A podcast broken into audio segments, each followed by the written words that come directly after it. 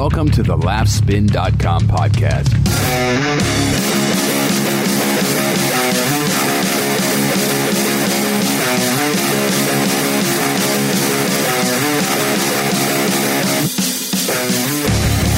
Hey guys, what's up? It's Dylan from laugh spin dot com and welcome to another episode of the LaughSpin podcast. If you are not a subscriber to the LaughSpin podcast, please consider uh, subscribing. You can go to iTunes and subscribe there, or you could go to Stitcher or the SoundCloud, whatever floats your boat, guys. But you're here now, and for that, I am very appreciative. Thank you for tuning in. Truly, truly, truly. This is a special episode, you guys. This is uh, a recording from my panel discussion at Gilda's Laugh Fest. I was there not too long ago. It was their fifth annual. I've been there all five years. They do an outstanding job. Google Gilda's Laugh Fest and you will see what I'm talking about. So during this ten-day event, I hosted three different panels. One on the effects of social media and technology on comedy.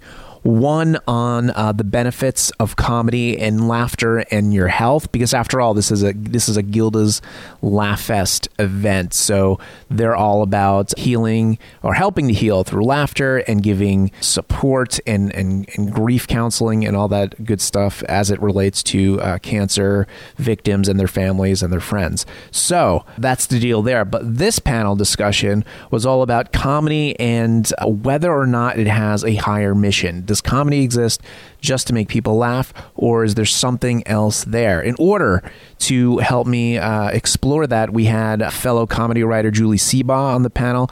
We also had comedians Ryan Hamilton, Alingon Mitra, who you may remember from the, the most recent season of Last Comic Standing, and uh, comedian Kyle Grooms. So uh, let's get into it, shall we? Here we go. Thanks, Stu. Stu McAllister! Yeah! Uh, as Stu said, my name is Dylan Godino. I run a website called laugh spin dot com, which is a, an, an editorial site that covers all things comedy. Uh, so that's why I'm here. This is my fifth year at Gilda's Laugh Fest. I'm honored to be here. I'm uh, very uh, thankful that I'm invited each year. I'm thankful for hosting this panel. This panel, and there's another one after this if you guys wanted to check that one out as well, but this panel is is is titled, Does Comedy Have a Mission? In other words, is comedy just there? Does it just exist to make people laugh, or is there something deeper uh, underneath? Is, is, is there a mission to comedy? So, in order to explore that topic, and I want you guys to think about it too, all right? Because we'll we'll open things up. Uh, we'll do a little Q and A towards the end. Uh, but to help us explore the question, does comedy have a mission? We have a great panel up here. Uh, all the way on the other side of the table, it's comedian Ryan Hamilton, ladies and gentlemen. Give Ryan Hamilton.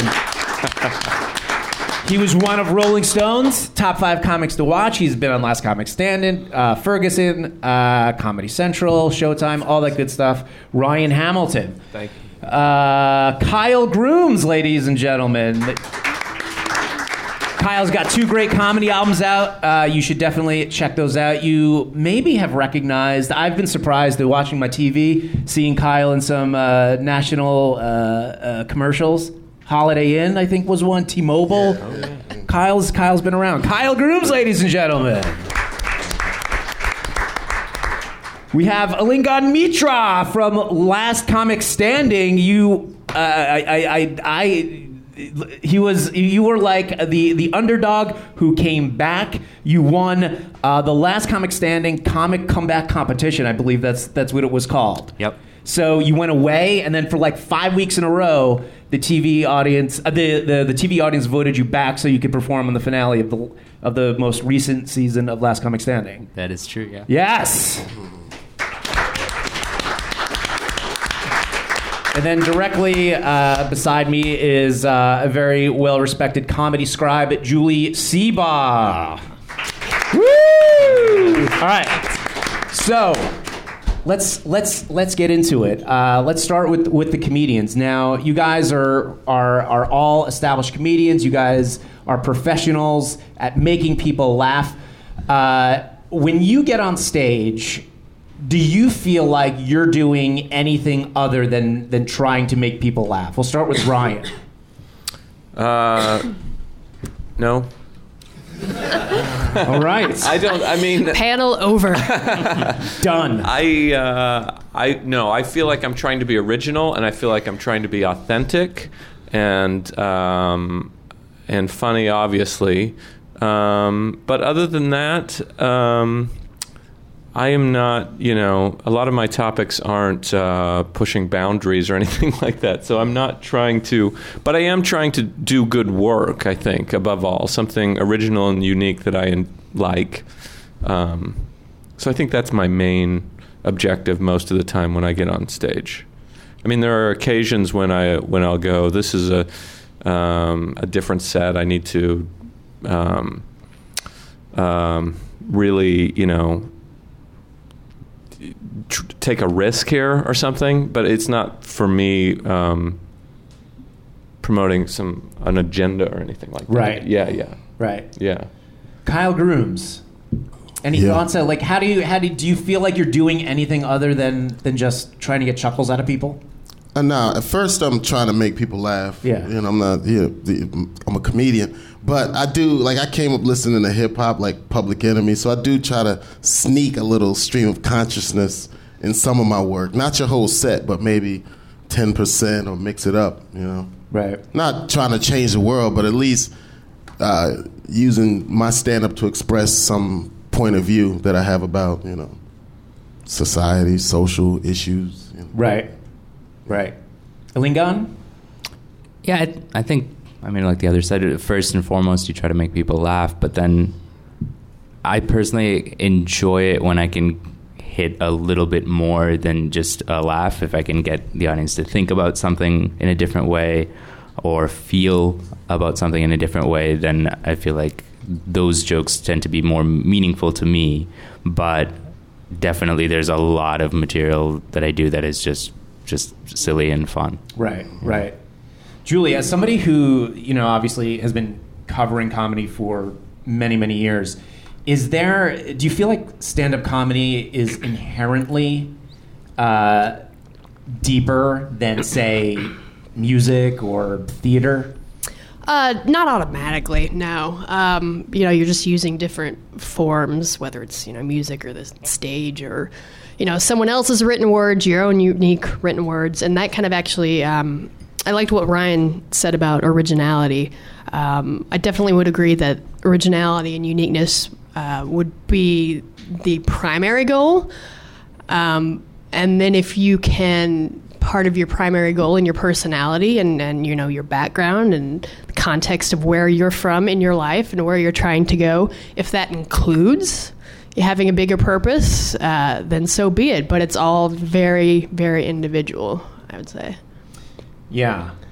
Um, you know, something that I always, you know, we, today we have, you know, back in the day there was, you know, people like Bill Hicks and George Carlin and Lenny Bruce and all these people that sort of organically, I would like to think organically, I, I don't think they, they, they set out trying to change people's minds or make these really bold political statements. It just came through because that's, that's who they were, like you said, whatever their background is. That's just that's just who they were. Today, you know, we have a lot of we have we have contemporaries. We have people like, you know, maybe they're not necessarily stand-up comedians. We have people like John Oliver and Jon Stewart and Stephen Colbert who continuously, I think, challenge, you know, uh, mainstream thought, uh, and and I think are in a position because they are comedians. They're actually allowed to say stuff that, you know, mainstream broadcasters aren't allowed to say.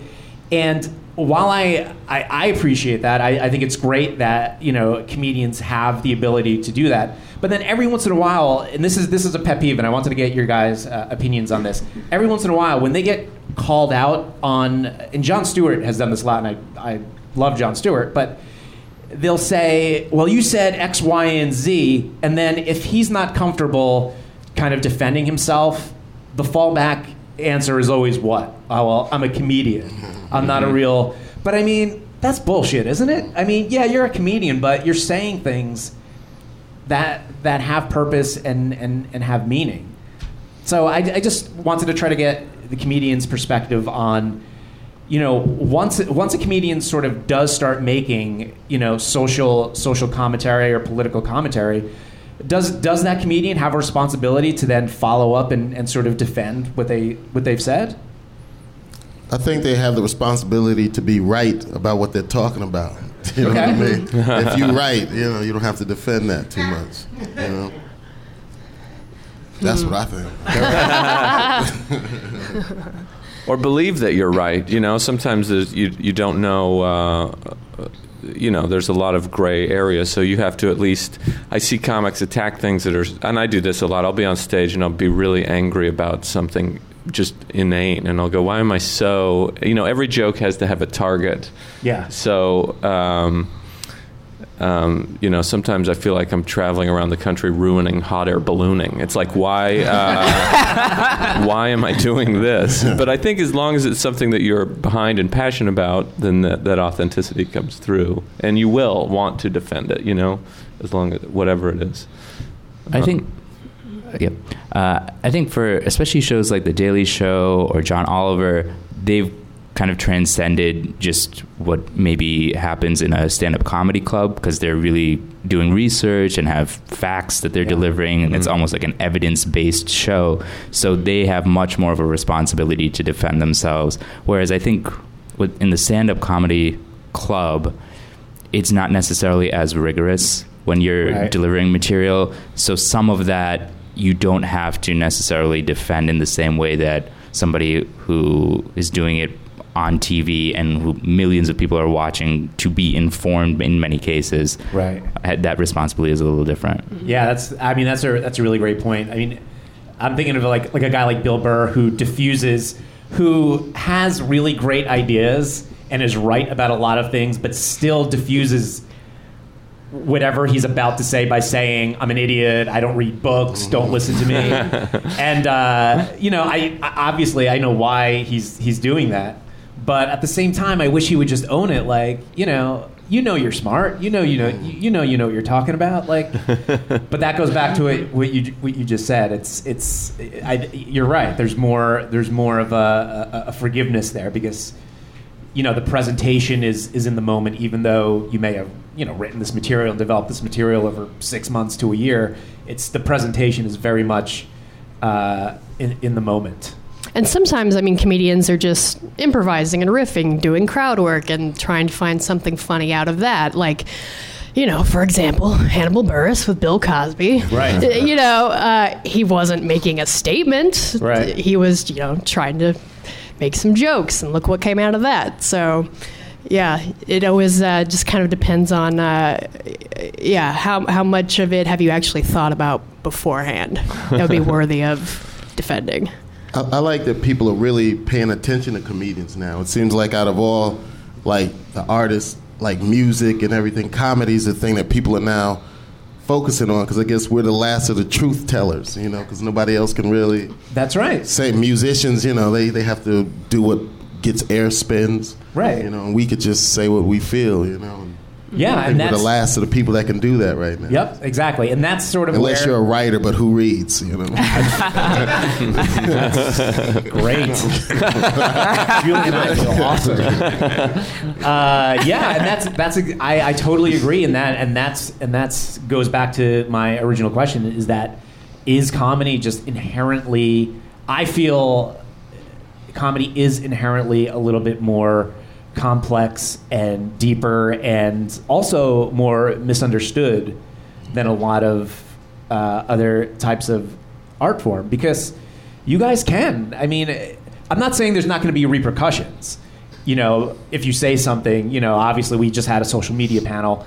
Uh, you know, you could say something on social media, you could say something on T V, and there there could be there could be backlash. But really, I mean, you know, somebody on C N N cannot say What, what you know, Jon Stewart or John Oliver uh, or Bill Maher, for that matter, you know, can can say, and uh, you know, I feel like comedians are in a, uh, you know, in in a really cool position, even though maybe the art form isn't always understood properly. Mm-hmm.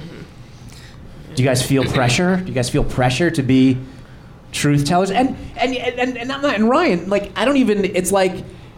you don't have to be tackling like huge topics, like even to the observational like stuff that's just funny. Yeah, like that is that's part of truth. Right, that's mm. part of truth. Yeah, I, I I know what you're saying. Sometimes I watch, you know, what's considered an observational comic, and you go, oh, well, there's something under that that's very biting and very uh, real. And um, I do try to get to that place. I mean, I will say that I enjoy that, you know, and um, and I think that's really when comedy gets great, when you can kind of, and maybe people, not everybody, like you said, maybe it's not everybody sees it, but it is it is there. Um, yeah, I uh, I don't know, but I do feel some pressure to get to your question. Like sometimes I feel like. Um, You know, other comics go, well, you're supposed to be, you know, revealing all of this about yourself. And I'm I'm a pretty private person, which I battle with sometimes as a comedian. Yeah. Because I do feel this kind of um, I don't, maybe a responsibility or just a like a pressure uh, to kind of divulge all of these things about myself. And I don't, I, it's very difficult for me, you know, and... Um, And you shouldn't have to. Yeah, I mean, um, I guess I, I, I, I, you know, I try to find things that I can talk about that, you know, aren't as revealing that do have that are authentic to me. You know, so I mean, some great comics you never find anything about. You know, yeah. And others you are completely open books, and yeah. I respect greatly both both of those approaches. Um, but right now, in this moment, it feels like. Um, There is this kind of value placed on being completely open and, you know, with a podcast and these long form interviews right. and things like that yeah. happening. I, um, I have, I go into those sometimes going, I don't, you know, sometimes I've never really walked out of one of those interviews going, I'm really glad I did that. You know what I mean? Like I've just have never felt like for me walked out like that was, uh, you know, it's interesting, and I'm a fan, but sometimes I find it hard. So I do have that battle, and I'm still figuring it out, you know, where I'm at. And I think artists progress over time, too. You know, you start in a place, and you kind of learn how to do comedy, and you grow, and then maybe at some point, you know, you start talking about things. Like, you watch comics go over this kind of arc, and that happens with them. They progress and grow and change. So sometimes it's a matter of time, I think, too. Yeah. The uh, the first comedian I thought about uh, under this topic uh, was Brian Regan, and you know he's a just a goofy, clean, really great comic. You know, if you compare him to someone like Doug Stanhope, you know you think you're in two very different realms of comedy, but. Uh, kind of like what Ryan was saying, there can always still be something beneath it. Uh, you know, he'll talk about his experiences at like what the Butterfly House, mm-hmm. uh, you know, the, the classic Brian Regan yeah. stuff. And when you really look at it big picture, it's oh, he we're all doofuses. Yep. That's yeah. what he's saying. Right. You know, we're all we we have these these foibles and, and shortcomings, and, and it's it's a uniting factor. I think that's what I like most about comedy. Um, even more so than getting huge laughs. Um, you know, I, I like comedians and like to write about comedians who have some sort of uniting factor. Like, we're all in this world together. Mm, yeah, and yeah. here's my perspective, and maybe we can come together on some points and right. uh, all in the same room at the same time. Yeah. Yeah. Yeah. Whether it's overtly like subversive, like a Doug Stanhope who will. You know, gladly talk about his herpes and, yeah. you know, or whether it's Brian Regan, who you basically know nothing. He, he doesn't talk about his wife. He, you know, he does talk about his kids, but in very general sort of, you don't you don't know anything about Brian Regan yet. Like Julie said, where he's he's uniting us. He's, you know, you know, underneath it all, he's he's he's uniting us, whether it's overt or not. And, uh, I think that's, you know, that that's what good comedy does. I'll listen to, you know, a Doug Stanhope or a Mark Marin or a, a Bobby Kelly and and think I really find comfort in this because, you know, I know that I'm not, you know, other people are pieces of shit. Mm. Like like all, you know, and, and that makes me feel, it makes me laugh and it makes me feel like I'm I'm I'm I'm part of something bigger. And I get the same feeling, you know, when I listen to, you know, Jim Gaffigan or Brian mm-hmm. Regan. And Jim Gaffigan, again, very clean. Um, you know, you, you do. He is he is much more, you know, autobiographical than than Brian Regan. Uh, but, you know, his bits on food and McDonald's, his McDonald's bit, you know, is pretty... While he doesn't curse or do anything, it's it's sort of subversive because, you know, his whole, you know, refrain, everything's McDonald's. It's it's it's social commentary. Yeah. But yeah. you would never know it. You leave right. that and you're like, he just did like a nice ten-minute social commentary bit, but you, you had no idea because you're just laughing at like, yeah. the jokes. It's the uh, the taking the medicine with the honey. Yes. yes. Yeah. Got to sneak it in there. Yeah. You got to sneak it in there. um, so, yeah, I mean... It's it's any thoughts, by the way, if if you guys want to if you guys want to raise your hand and, and ask questions while we, we go along, we could we could do that, or if you have any comments, we can do that. I'm, I'm yes, sir. Uh, do y'all feel that comedians have had to take on more of a role of making a point with their comedy because other institutions have kind of broken down? Like That's that. Or like newspapers, like they don't nothing. They don't do things seriously anymore. Mm. Fact check.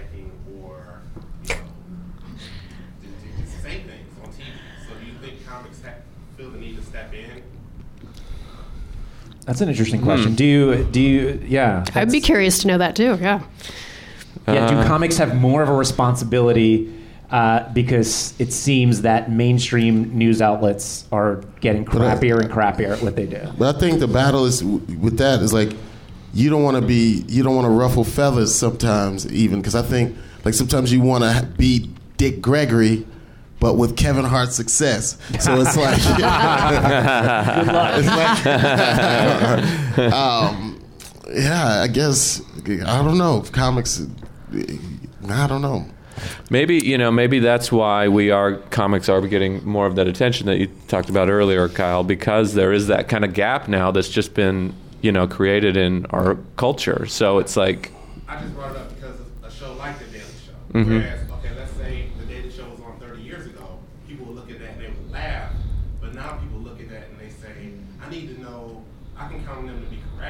Yeah, yeah, right, learning right, their right. news from, from yeah. comedy. I mean, that, that's yeah. where I start. I'll yeah. see something, I'll watch a clip, and I'll then I'll Google it and then try to read it in the New York Times if I could get through their forty-five Yeah, I guess it's getting news and not being boring. You know what I mean? It's like Oof. if the news were a cartoon, I guess. You know what I mean? It's like... This I is think, making comedy feel like a real job. I think people would turn to like The Daily Show or John Oliver show, but I don't think yet anybody is going to go to a comedy club and be like, oh, I haven't seen the news, so let me go watch the yeah. show. Right? So I don't. Yeah, that too. Yeah. I don't think like stand-ups, or at least personally, I don't feel it necessary for or that pressure to deliver the news or something like that, um, because other outlets aren't anymore. But I do think those shows do fill that void.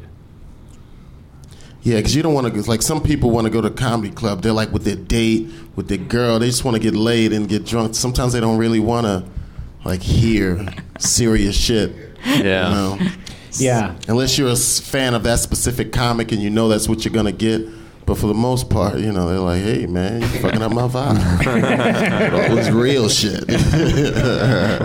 Which yeah. I like to do once in a while. I mean, that that is that is the twist, too. Like, if, if you are a comedian that has a lot of strong opinions, you also have to be that much more talented that you can sort of, you know, make make points and also be funny. Because there there are some comedians out there that are more like spoken word artists than they are comedians, mm. because it's like statement, statement, statement, statement, tiny laugh, statement, statement, statement, and you know that's you're gonna. When did we become a nation of people who was like, hey, come on, man?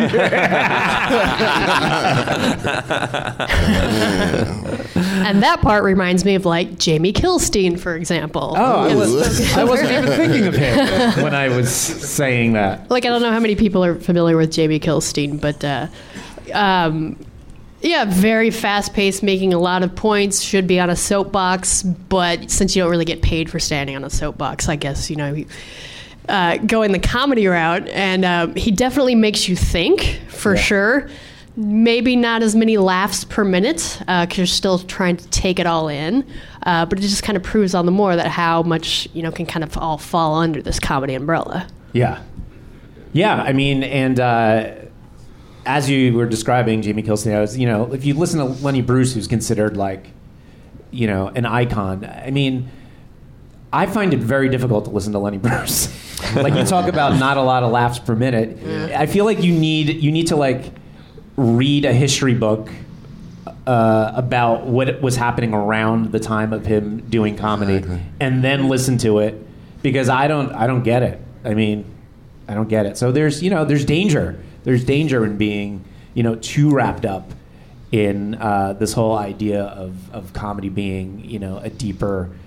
Uh, a, a deeper art form. There's you got to find balance. Does anybody else have questions? I know. I mean, the earlier panel was about social media, so I don't know if you are really doing material at all, like Twitter or Facebook or whatever. But do you find like if you are trying to get more of like the meat of something or something with more meaning to you specifically, do you find that you get more like backlash from it, or do you think you get more like, oh, this guy's onto something? It's an interesting question. Hmm. I mean, I'm not the right person to ask that. Uh, I'm not great on... Uh, yeah, I do. I talk about on stage how comedy is difficult because this really happened to me. This this club manager said, you got to go talk to these people. And I go out, and there's this couple, and they, they're cold, and they don't like me. And I go, they go, we're hot air balloonists, and they were deeply offended. Oh my and God. I and I and it, to me, it's like an example of like this is wow. how difficult comedy is. If I can't talk about that, you know, what are we going to talk about?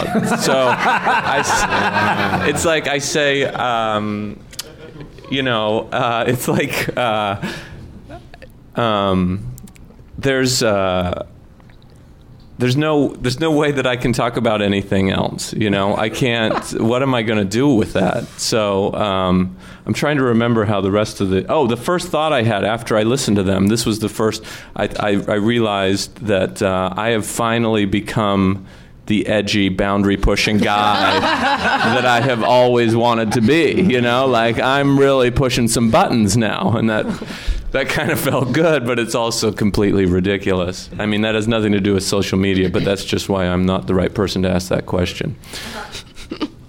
So I don't know if there's someone else who is better at that. I'm not good at social media anyway, so that's part of the, the problem. But um, I think when I put something out there, um, generally I'm not trying to do, you know, I'm not trying to be real subversive in social media posts, and so I don't find a lot of backlash.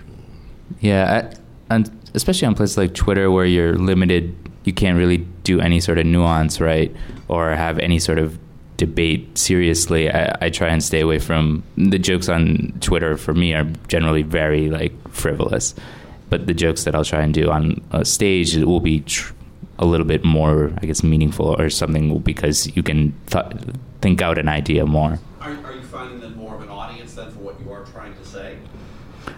Amongst the... The, the people who are coming out to see you. Oh. Uh, he's going to talk about, and this is what I like. Uh, no, but I think that's probably because I still haven't developed that material enough yet, yeah. I think, I think somebody else had their hand up. Yes.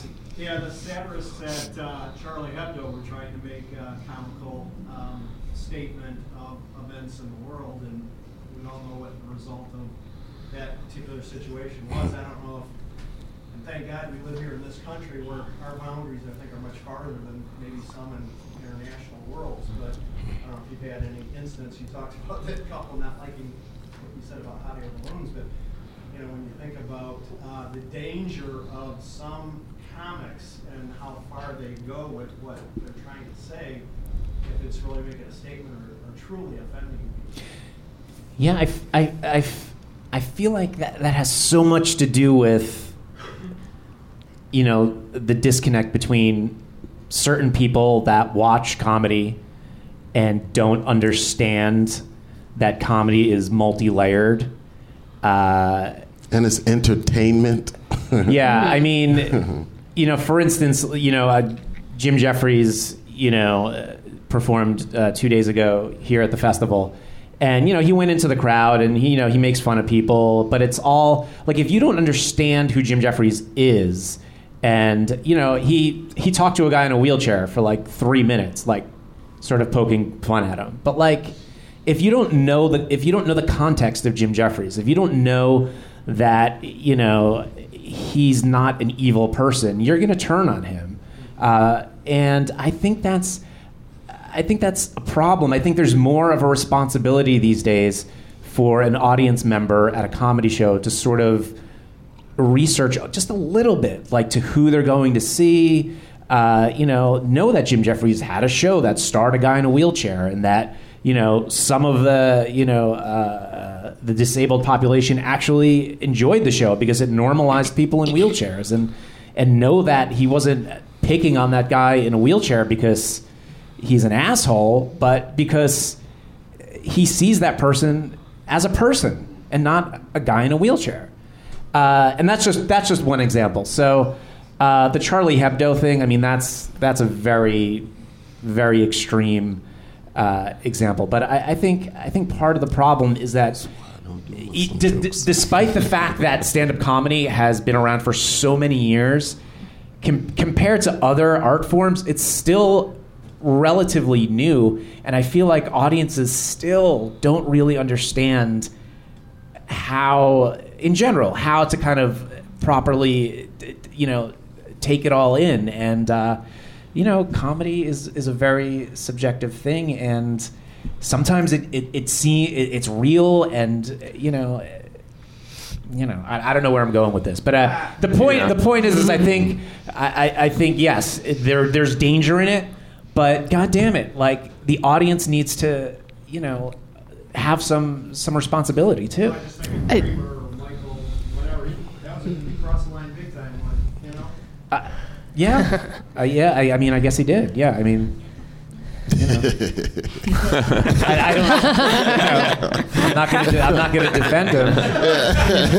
I mean, part of that was, you know, had to do with social media too, because yeah. there was a camera there, uh, or otherwise, you know, obviously no one would have known.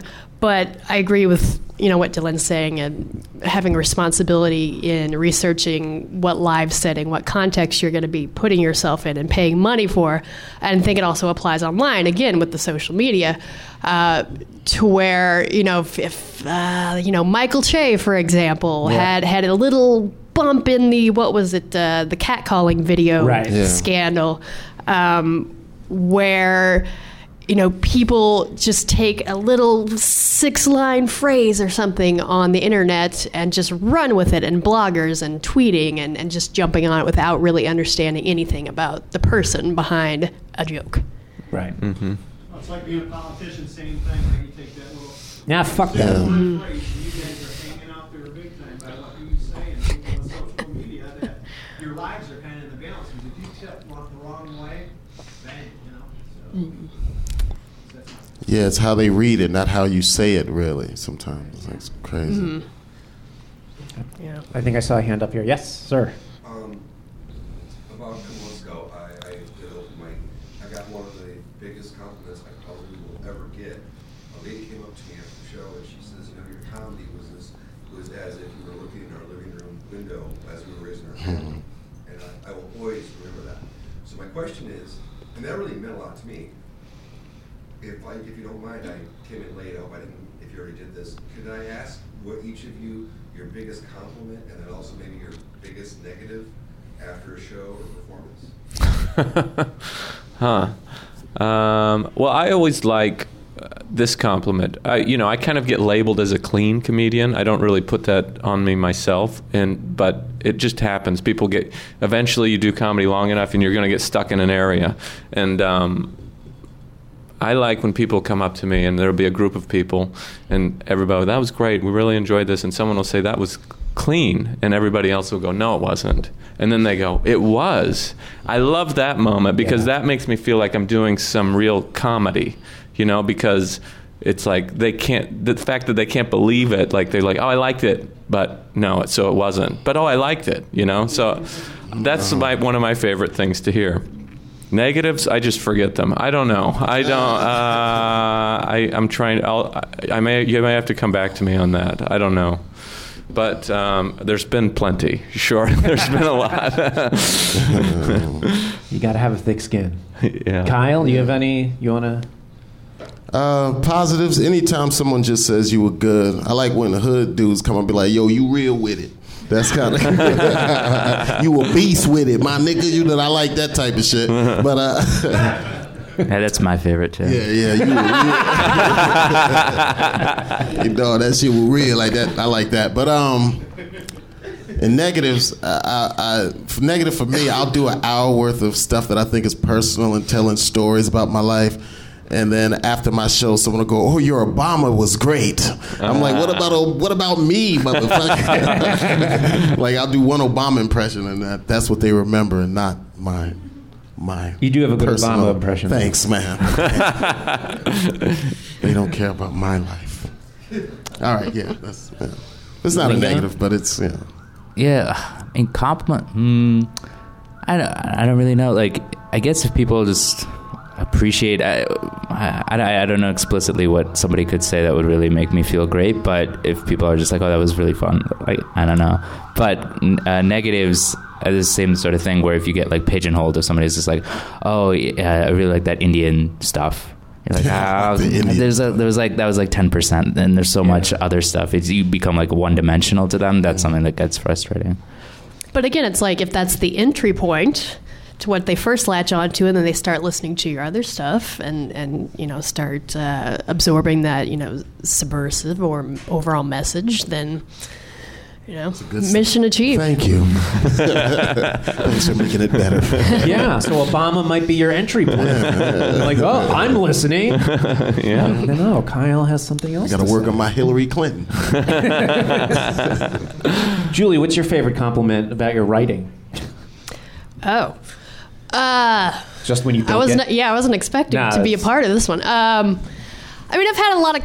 Comedians uh, tell me that I that I get it, that I uh, you know understand you know their their unique career path, because um, I see you know four or five shows a week, and it's all I write about at this point. Um, negative, I did have um, uh, back when I was uh, first starting out, I was uh, writing for. Paper in Saint Louis, and a local comedian in Saint Louis uh, wrote in about a feature story I did on another comedian, and uh, f- uh, the the comedian who was not the subject of the feature um, said, "Let's see if I can get this right." Um, she hopes my entire family dies and feels sorry for anything that has ever been in my mouth. That was a fun one. Oh, Jesus. Um, wow. Oh, well, I did get hate mail from Dane Cook once, but it was that was pretty minor. I think we've all. That was um, all. Yeah. I've done that too.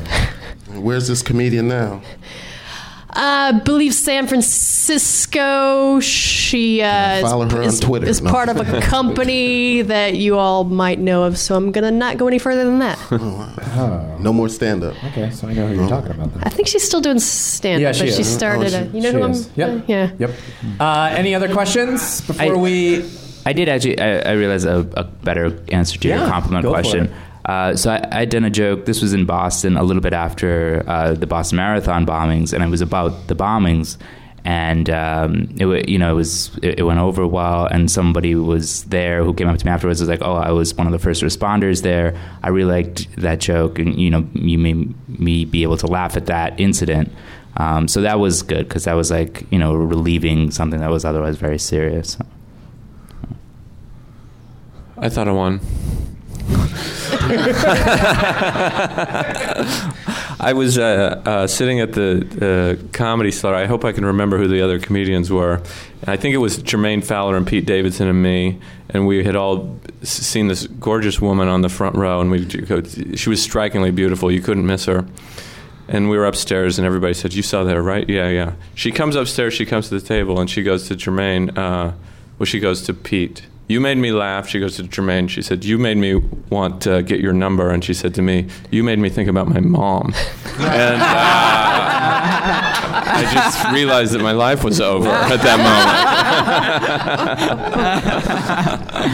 moment. What does that even mean? Did she explain, or did she just vanish? No, she just, I didn't, I kind of went away. I mean, I was destroyed. Uh, yeah, yeah, yeah. All right. Yeah. That's... that's Um, I don't know what she meant, but obviously I can't let it go. Anything else? One more? Comment? Question?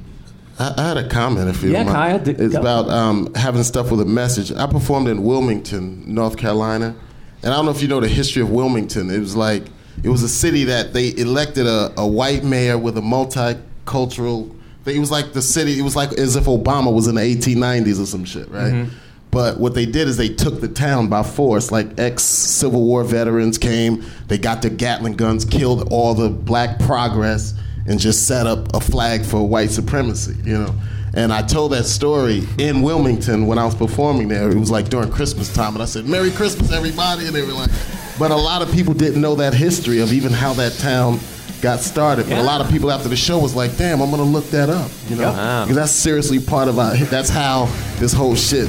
Then a, a bunch of other southern towns after that started doing the same thing, rioting and just taking the town from these, you know, from the blacks and shit. But, yeah. you know, I was able to say that on stage, and that made me feel good. And I wish I could do more of that right. and still be funny. But, it, you know, as long as you make it funny, I think people will be like, "Oh, okay. Yeah. Yeah, yeah thank you." That's yeah. great. That's a great story. Yeah. Yes.